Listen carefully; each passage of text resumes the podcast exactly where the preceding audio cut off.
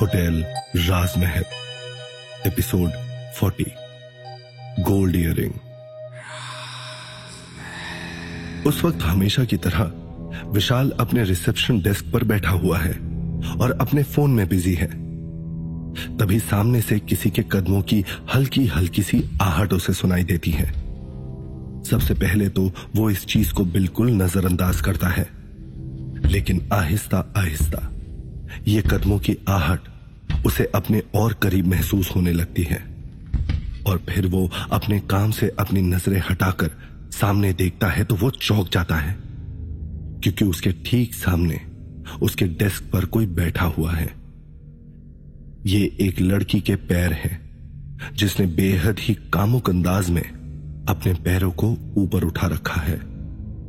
विशाल की आँखें धीरे धीरे उसके सुडोल मखमली पैरों से होते हुए धीरे धीरे ऊपर की ओर बढ़ने लगते हैं। स्कर्ट पर आकर विशाल की नज़रें एक पल को ठिटक जाती हैं। टाइट स्कर्ट, जो कि घुटनों से भी ऊपर तक मौजूद है।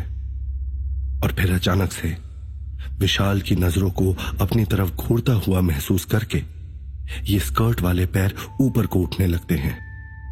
और देखते ही देखते लड़की अपने दोनों पैरों को एक के ऊपर एक चढ़ा लेती है।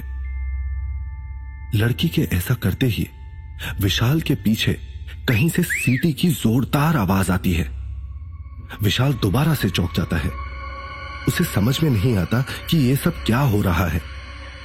तभी विशाल की नज़रें उस लड़की के चेहरे को देखने लगती हैं और उस चेहरे को देखकर विशाल हैरान रह जाता है। क्योंकि उसके सामने अभी मौजूद वो लड़की कोई और नहीं, बल्कि दिव्या है। टाइट स्कर्ट और टाइट टी शर्ट पहनकर बैठी हुई दिव्या बला की खूबसूरत लग रही है। उसका हुस्न जैसे उसके टाइट कपड़ों से बाहर आने को बेचैन है। विशाल को दिव्या का यह नया अवतार देखकर तो जैसे बिल्कुल भी विश्वास नहीं होता। वो ना चाहते हुए भी दिव्या की तरफ़ देखने को जैसे मजबूर हो जाता है।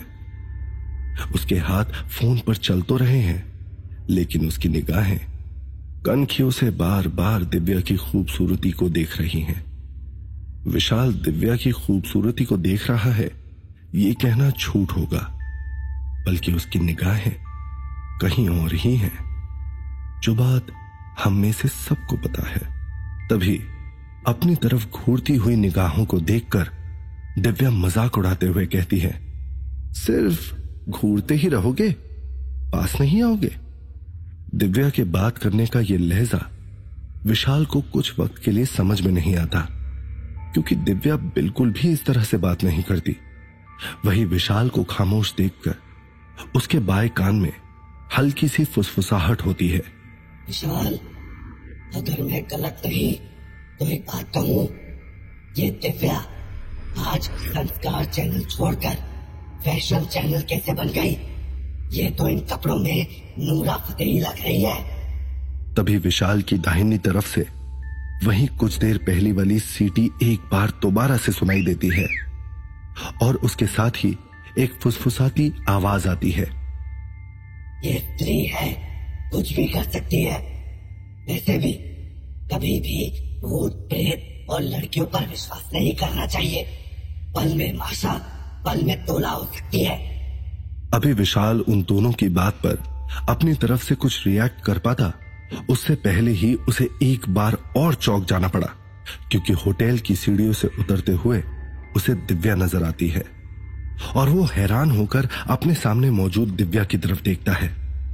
तभी दिव्या की शक्ल में मौजूद मल्लिका शेखावत अपना असली रूप ले लेती है। और ये देखते ही बंसी और मुरली समेत विशाल भी दंग रह जाता है।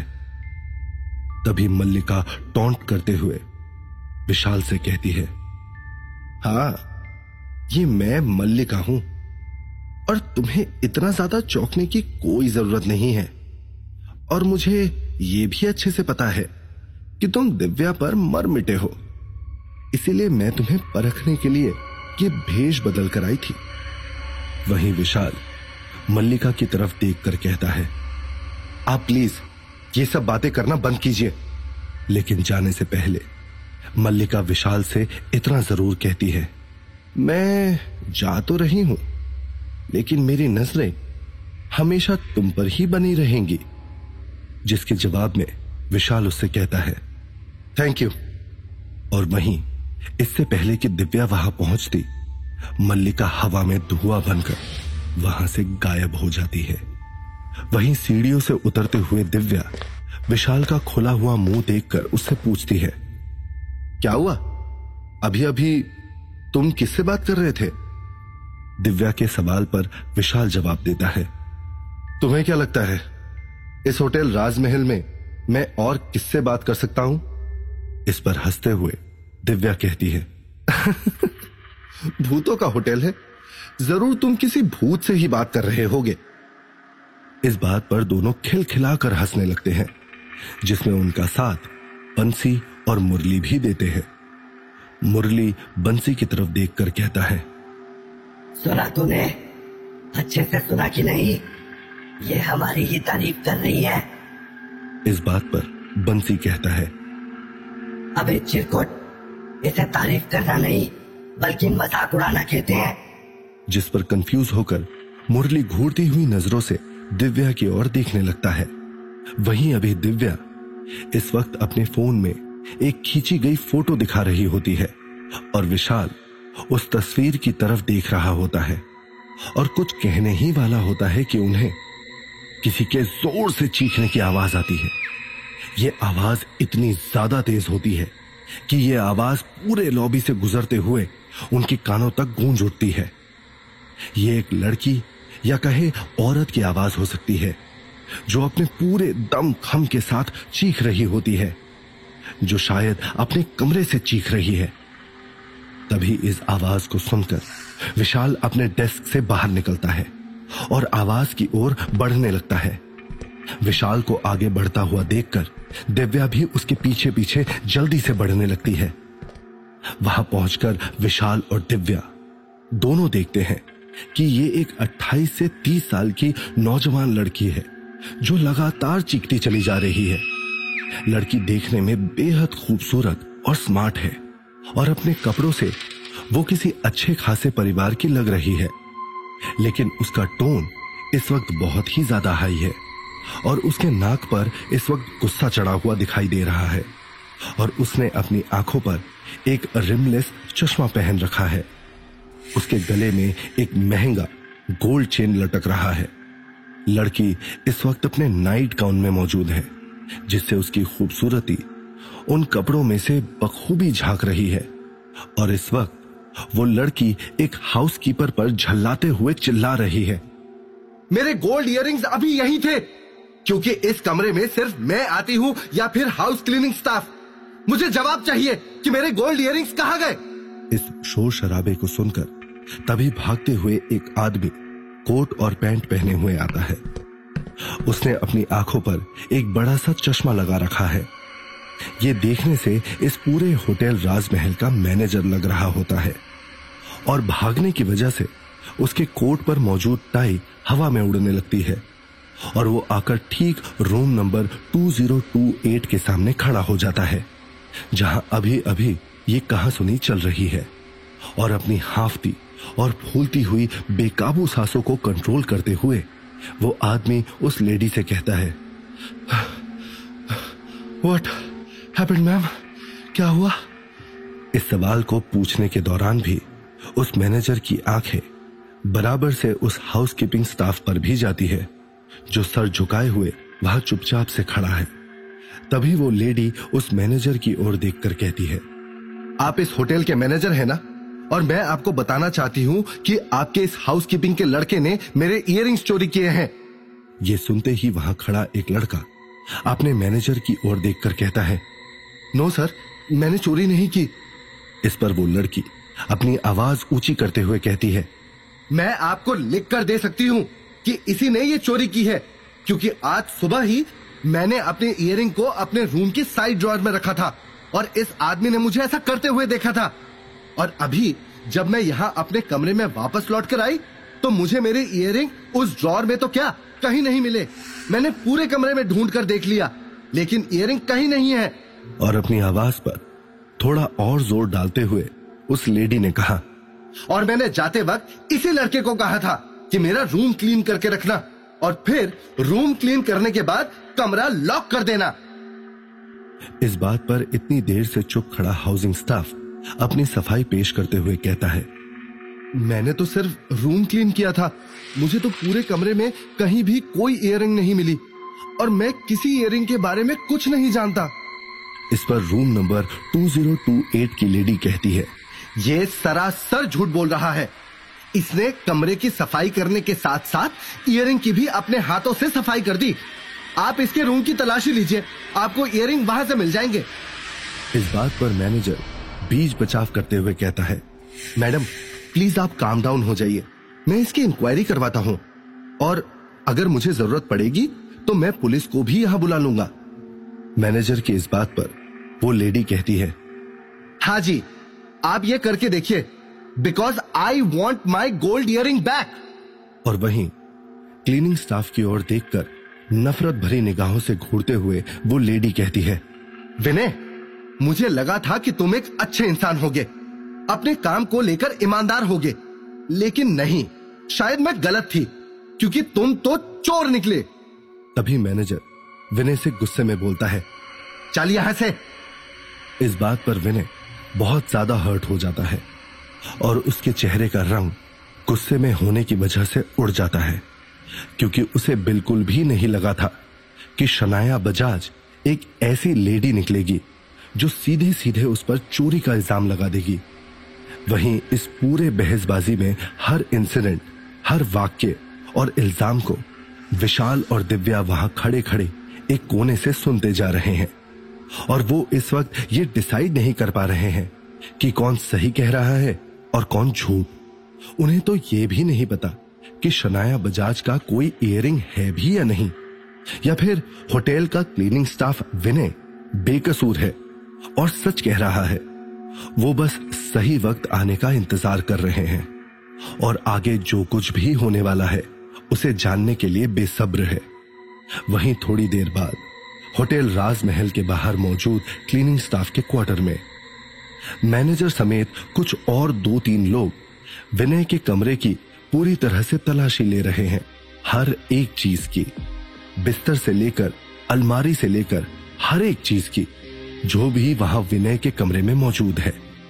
और उस वक्त वहाँ विशाल और दिव्या भी मौजूद है, और वे विनय के चेहरे पर चढ़ उतर रहे भाव को भी देख रहे हैं। विनय अपने आप में कुछ असहाय और मजबूर सा नज़र आ रहा है। काफ़ी देर तक ढूंढते रहने के बाद विनय के कमरे में कुछ भी नहीं मिलता। तभी मैनेजर की नज़र लकड़ी की अलमारी में रखे गए एक स्टील के बॉक्स पर जाती है। मैनेजर को कुछ शक होता है, जिसकी वजह से वो उस बॉक्स को खोलने के लिए आगे बढ़ जाता है। मैनेजर को उस बॉक्स की तरफ़ बढ़ता हुआ देखकर विनय की आँखें भी उसी ओर ठहर जाती हैं। और जैसे ही वो बॉक्स खुलता है उसमें से एक गोल्ड इयरिंग बाहर निकलता है, जिसे देखकर मैनेजर समेत विशाल और दिव्या की नज़रें भी हैरान रह जाती हैं। क्योंकि अब तक वे जिसे लाचार और बेबस समझ रहे थे, वो दरअसल में एक झूठ और फरेब का नकाब पहने हुए उन्हें बेवकूफ़ बना रहा था। गोल्ड इयरिंग को अपने हाथों में लेकर मैनेजर बहुत ज़्यादा गुस्से में आ जाता है और विनय को डांटते हुए कहता है, शनाया मैडम सही कह रही थी। तुम सिर्फ़ चेहरे से ईमानदार लगते हो, लेकिन तुम हो नहीं। इतना कहते कहते मैनेजर विनय को इयरिंग के साथ खींचता हुआ शनाया मैडम के कमरे में लेकर जाता है और उन्हें वापस लौटाते हुए कहता है सॉरी मैम विनय ने चोरी की है। ये लीजिए आपकी इयरिंग और इतना सुनते ही शनाया विनय की तरफ़ जाती है और एक जोरदार थप्पड़ विनय के चेहरे पर लगाती है। जिससे विनय की आँखों से आँसू बहने को होते हैं, क्योंकि उसे कई सारे लोगों के सामने बेइज्जत कर दिया गया है। लेकिन शायद अभी उसका बेइज्जत होना और भी बाकी है। ये शोर सुनकर उस वक्त उस कमरे को घेर कर कई सारे स्टाफ और होटल के गेस्ट खड़े हो जाते हैं, जैसे कि कोई बहुत बड़ा तमाशा चल रहा हो। और शनाया इस वक्त और ज़्यादा ज़ोर ज़ोर से अपनी उंगली के इशारे से विनय को टारगेट करते हुए बेइज्जत करती जा रही है। चोर हो तुम, चोर। तुम छोटे लोगों को ना मुँह लगाना ही नहीं चाहिए। पर नहीं, गलती मेरी भी है। मैंने ही तुमसे हंसकर चार बातें की थी, लेकिन तुमने तो अपनी हदें ही लांग दी, अपनी लिमिट्स ही क्रॉस कर दी। तुमने मेरी झूठी मूठी जैसी तैसी तारीफ़ की और मैं उन बातों में बह गई। लेकिन यही मेरी सबसे बड़ी गलती साबित हुई।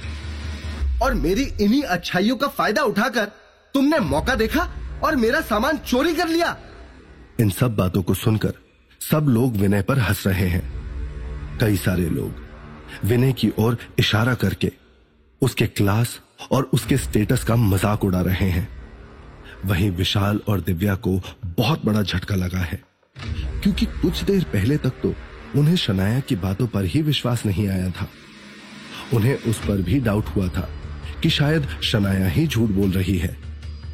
लेकिन अब सारी सच्चाई उनके सामने क्रिस्टल क्लियर है। वहीं विनय की शक्ल देखने लायक है। उसके चेहरे का रंग बुरी तरह से बदल चुका है और गुस्से में उसका चेहरा लाल नज़र आ रहा है। वो बहुत कुछ कहना चाहता है। लेकिन इस वक्त उसके पास कहने को कोई भी शब्द नहीं है, क्योंकि वो जानता है कि अगर उसने कुछ भी कहा तो वहाँ मौजूद लोग उसे ही उल्टा मारने और पीटने लगेंगे। वहीं सबके वहाँ से जाने के बाद कमरे में मैनेजर और विनय ही मौजूद रह गए हैं। वहीं अपनी भड़ास पूरी तरह से निकालने के बाद शनाया अपना गोल्ड इयरिंग लगभग मैनेजर के हाथ से छीनते हुए कहती है मुझे ये बेहुदा आदमी यहाँ इस होटल के आसपास तो क्या कहीं भी नज़र नहीं आना चाहिए? नहीं तो मैं इसे सीधे पुलिस के हवाले कर दूँगी। इतना कहकर विनय को धक्का देते हुए धड़ाम की आवाज़ के साथ शनाया अपने कमरे का दरवाज़ा बंद कर लेती है। वही मैनेजर लगभग घसीटते हुए विनय को होटल राजमहल से बाहर निकालते हुए कहता है, आज के बाद तेरा इस होटल राजमहल के साथ कोई लेना देना नहीं। निकल जा यहाँ से। और आज के बाद अपना मुँह मत दिखाना। ये जो सैलरी बाकी है तेरी, इसे ले और दफाओ इतना कहकर होटल का मैनेजर एक हज़ार का मुड़ा तोड़ा सा नोट निकालकर उसके पॉकेट में ठूस देता है और वहाँ होटल से धक्के मारकर विनय को निकाल देता है। वहीं विनय वहाँ होटल से बाहर जाते हुए भी गुस्से भरी नज़रों से शनाया के कमरे को देख रहा होता है, जिसके कमरे की बत्ती इस वक्त जल रही है और वो उस कमरे की ओर देखकर हौले से बड़बड़ाते हुए कुछ कहता है, जैसे कि कोई प्रतिज्ञा ले रहा हो, शनाया से बदला लेने की। तो क्या होगा आगे कहानी में? क्या वाकई में विनय ने शनाया से कोई बदला लिया था? और अगर बदला लिया भी था तो कैसा बदला लिया था?